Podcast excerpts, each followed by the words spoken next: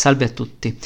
Oggi è domenica 18 dicembre. Ieri era sabato 17 e ieri ero al cinema a vedere Avatar, la via dell'acqua.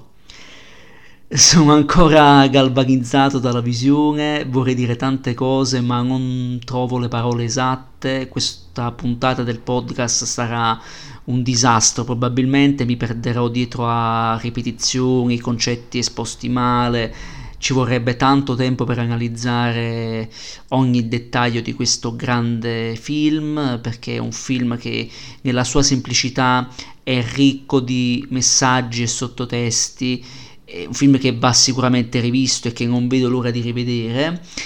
e mi sbilancio da adesso. Uno non dovrebbe farlo alla prima visione, ma mi sbilancio, non me ne frega, a mio rischio e pericolo, lo dico. Questo è un grande capolavoro è uno dei film più belli del 2022, è uno dei film più belli di, degli ultimi 20 o 30 anni, spero che abbia un incasso record, spero che vinca un sacco di premi, spero che permetta a James Cameron di regalarci gli altri tre capitoli di questa che sta diventando una saga. E beh, partiamo con la recensione non facile di, questo, di questa esperienza perché questo non è un semplice film, questa è un'esperienza da gustare assolutamente in sala e da gustare al meglio. Io il film l'ho visto senza il 3D, quindi non, già così mi ha preso tantissimo. Immagino in 3D che cosa debba essere. Devo fare però una dichiarazione. Qualcuno mi odierà, però lo dico e perché invoglio ad andare in sala. Il primo Avatar, quando uscì, uscì da noi al gennaio 2010, in America uscì a dicembre 2009 come film di Natale, tra virgolette, da noi eh, slitto di un mese perché c'era il cinepanettone di turno Gran Natale a Beverly Hills, che vidi anche al cinema purtroppo, mannaggia a me, ero un ragazzino. Allora io per ripicca lo piratai. Sì, lo guardai su un portatile osceno con delle oscene cuffiette, lo guardai in un formato terribile in lingua originale con sottotitoli in italiano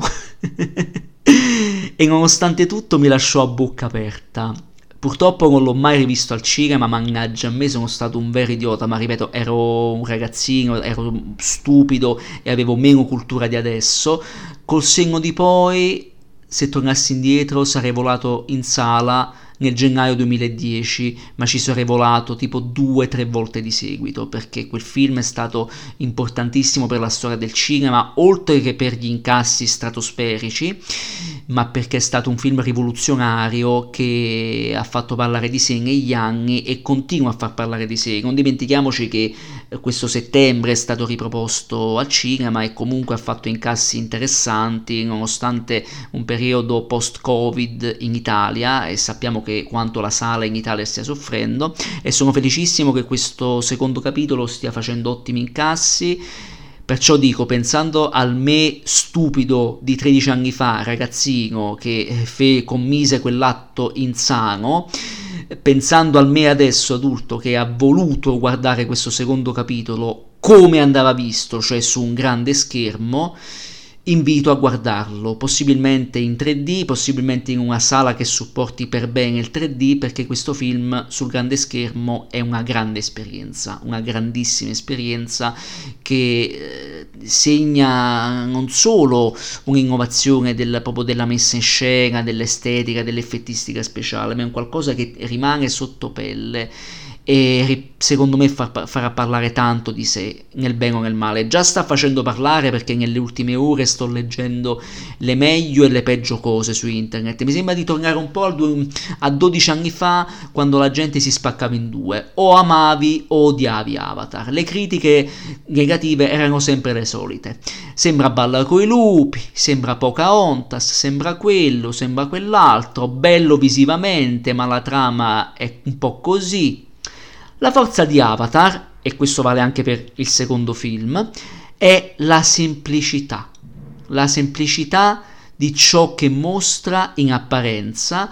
lasciando sotto traccia appunto tanti messaggi che a più visioni fanno discutere e arricchiscono lo spettatore. Un film che è quasi una favola in un certo senso, una favola ecologista, ma anche una riflessione sull'umanità, un'allegoria sull'umanità eh, disgregata e divisa dall'interno come fu il primo Avatar, che era una grande allegoria sull'America che veniva invasa dai coloni europei e che depredavano gli indiani,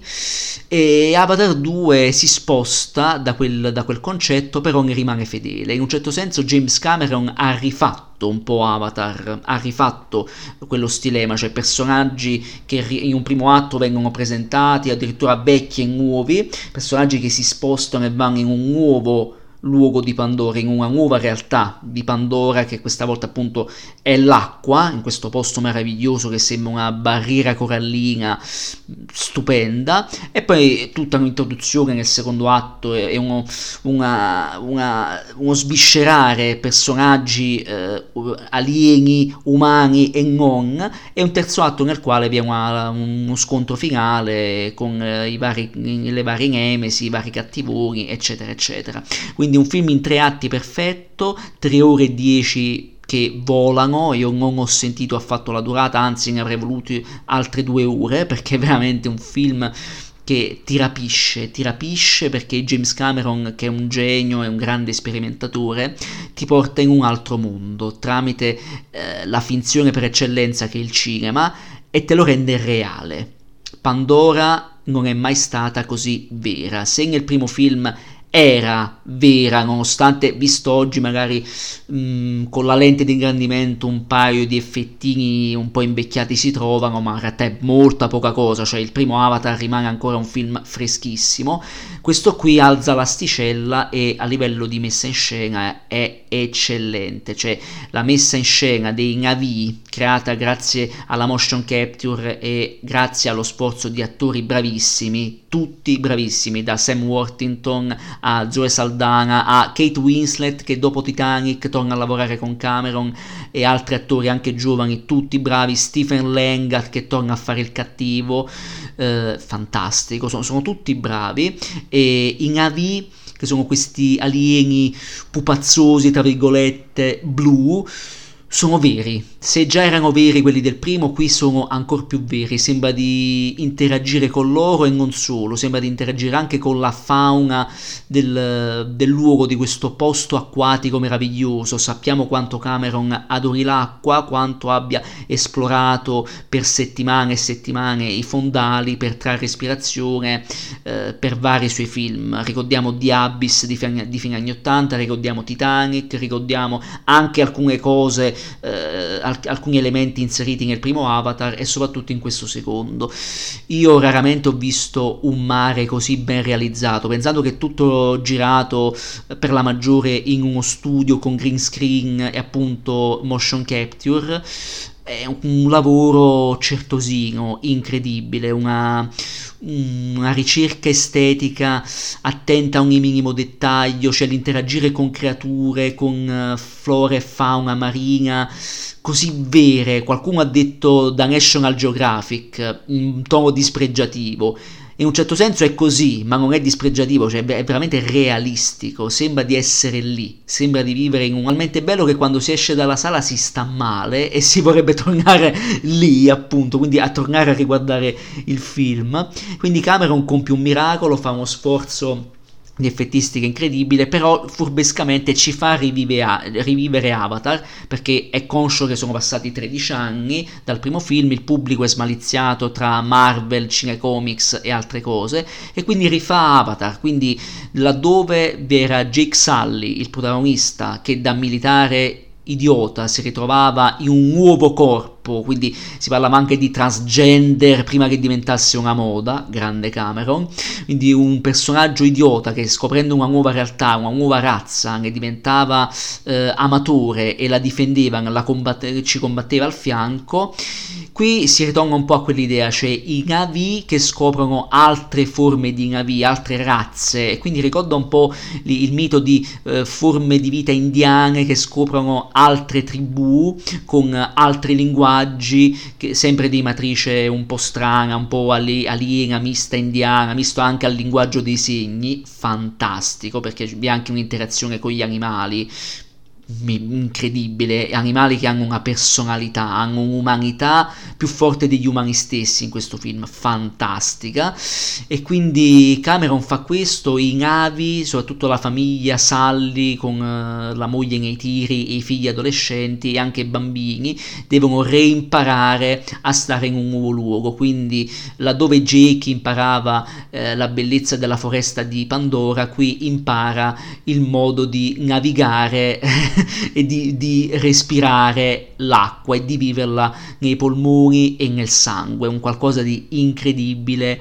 che lascia il segno. Qualcuno si è lamentato di eh, lentezza, soprattutto nella parte centrale. Io non sono d'accordo. Io trovo che Cameron, da maestro del Novecento, qual è, pur parlando ai più giovani, eh, fa un, un discorso in, molto stratificato. Innanzitutto crea questo montaggio alternato che è proprio figlio del cinema del Novecento, cioè eh, nel secondo atto passa dal mostrarti un cattivo, che qui era il cattivo del primo film, era il tenente, il tenente eh, Quaritch, che qui ritorna eh, eh, reincarnato in un corpo Navi, però non è lui, è il suo clone, quindi colpo di genio, parlare di reincarnazione in un modo molto scientifico, bravissimo Cameron, quindi il cattivo che torna e cerca Sally, lo vuole uccidere a tutti i costi, quindi un'idea molto semplice, però qui i sottotesti sono tantissimi, alcuni li ho già detti, però la cosa splendida è proprio che l'alternarsi tra, soprattutto nel secondo atto, tra un cattivo che si prepara all'assalto e nel frattempo il vedere dei ragazzini alieni che giocano, si divertono, si scontrano anche, si godono questo mare meraviglioso è proprio quel montaggio alternato figlio di un cinema d'altri tempi che raramente si vede oggi. Quindi un ottimo esempio di blockbuster d'altri tempi, ma al contempo al tempo, al, tempo, al passo coi tempi, innovativo, rivoluzionario. Quindi che bellezza questi navi, la, vedere dei navi anche eh, con uh, stazze diverse, colori diversi, anche... Eh, forme più simili a quella dei pesci che ad umanoidi, ma l'idea de- di questi personaggi che sono molto più vicini agli umani, quindi anche con fragilità, quindi uh, l'idea di vedere il diverso come un qualcosa di pericoloso o deriderlo, si parla molto di diversità in questo film, si parla appunto di razze diverse che si scontrano, che si prendono in giro, che non si accettano, ma che dovranno a un certo punto fare uh, squadra, fare banda per combattere un nemico più grande, si parla di diversità anche tramite la malattia, tramite figli che non sono dello stesso sangue, quindi soprattutto un personaggio femminile, non dirò quale, un personaggio fantastico, si parla anche di malattia, di handicap che diventa una, una debolezza ma anche una forza per, certi, per un personaggio ma anche per altri personaggi. Si parla dei figli che devono fare dai guida genitori che involontariamente di- sbagliano, diventano il contrario di quello che erano nel primo film. Laddove nel primo film i navi erano saggi, qui sono un po' più egoisti, sono un po' più arrabbiati e questa cosa mi piace molto perché li rende molto umani, molto credibili. I navi sono un'allegoria dell'essere umano che ancora oggi, soprattutto in un periodo tragico nel quale c'è una guerra in corso ingiustificata, i navi sono lo specchio dell'umanità l'umanità e l'umano, perché vi sono anche degli umani in questo film, sono quasi un contorno, sono quasi un pretesto, sono anche più sgraziate rispetto ai Navi. Mi piace molto questa cosa, mi piace anche il lavoro sul cattivo che si reincarna in un corpo diverso che disprezza,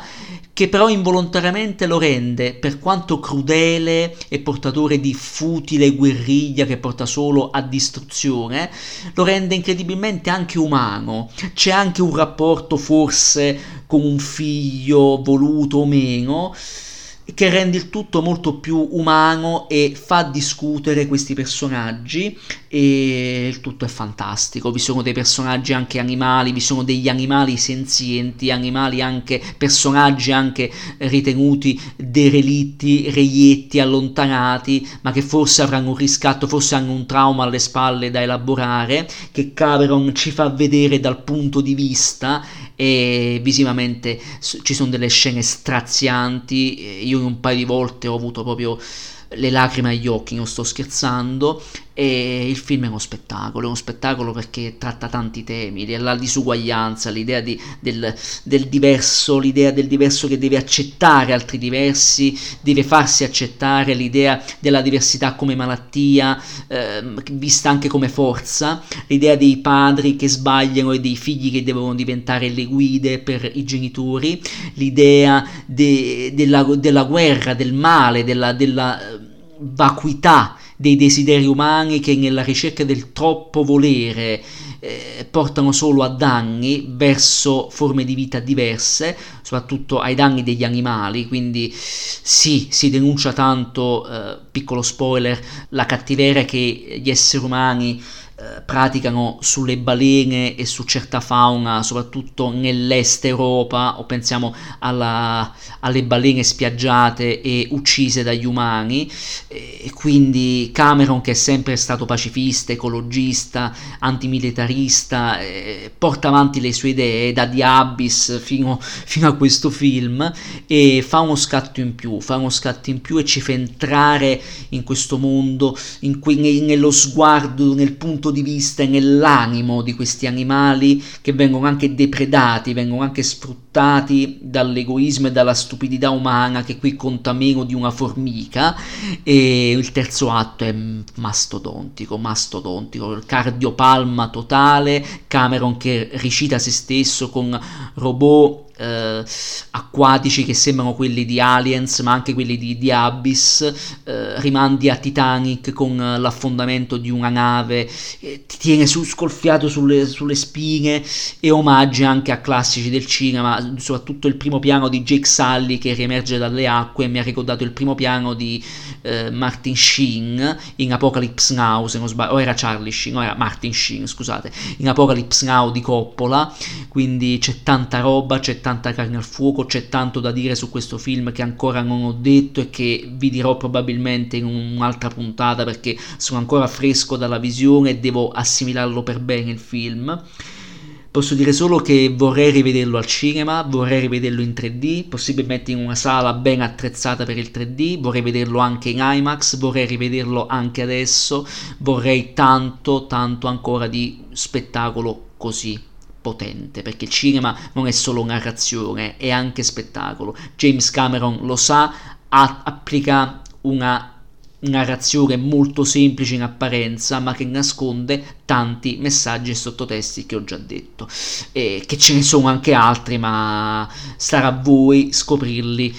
eh, nel tempo, perché questo film rimarrà nel tempo, farà parlare di sé e io non vedo l'ora di vedere il seguito di questa saga. Grande Cameron, grande film, capolavoro, per me è un capolavoro, poi magari avrà dei difettucci, qualcuno ha fatto notare dei difettucci, sì, magari li potrei anche notare magari due o tre battutine quando non servivano, qualche piccolo approfondimento in più non, non avrebbe guastato, però secondo me se non è un capolavoro poco ci manca, è un film strabiliante che va visto al cinema, ripeto, se potessi parlare al, al me di 13 anni fa direi idiota corri al cinema a vedere il primo Avatar, perché come ho goduto per questo, pur senza il 3D, avrei goduto di quello, magari in 3D e avrei scoperto eh, non solo nuove tecnologie, che gente come Cameron e altri pochi sanno sfruttare, ma avrei scoperto un nuovo modo di vedere eh, un tipo di cinema popolare, perché James Cameron è un regista per il popolo,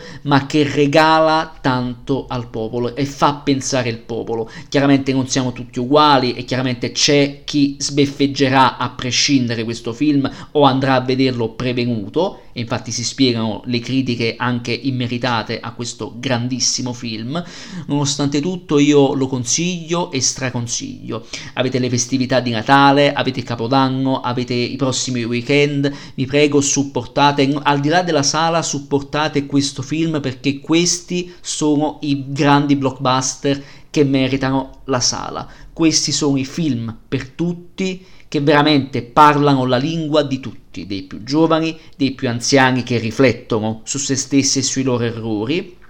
e con semplicità, con gusto del divertimento, ma anche dell'emotività più pura, arrivano a tutti, anche a un bambino. Quindi Avatar la via dell'acqua è un capolavoro assoluto per il sottoscritto. Poi felicissimo di sbagliarmi, ma io sono estasiato, ne voglio ancora, ancora e ancora. Grazie Cameron, grazie per aver ri- ricompiuto il miracolo e per avermi donato questo meraviglioso regalo di Natale, questo meraviglioso dono al cinema che ha sempre più bisogno di opere quali Avatar, la via dell'acqua. Grazie, grazie, grazie. Un saluto a tutti, buona visione, mi raccomando al cinema e ci sentiamo alla prossima. Speriamo di poter parlare di The Fablemans di Steven Spielberg. Ciao a tutti.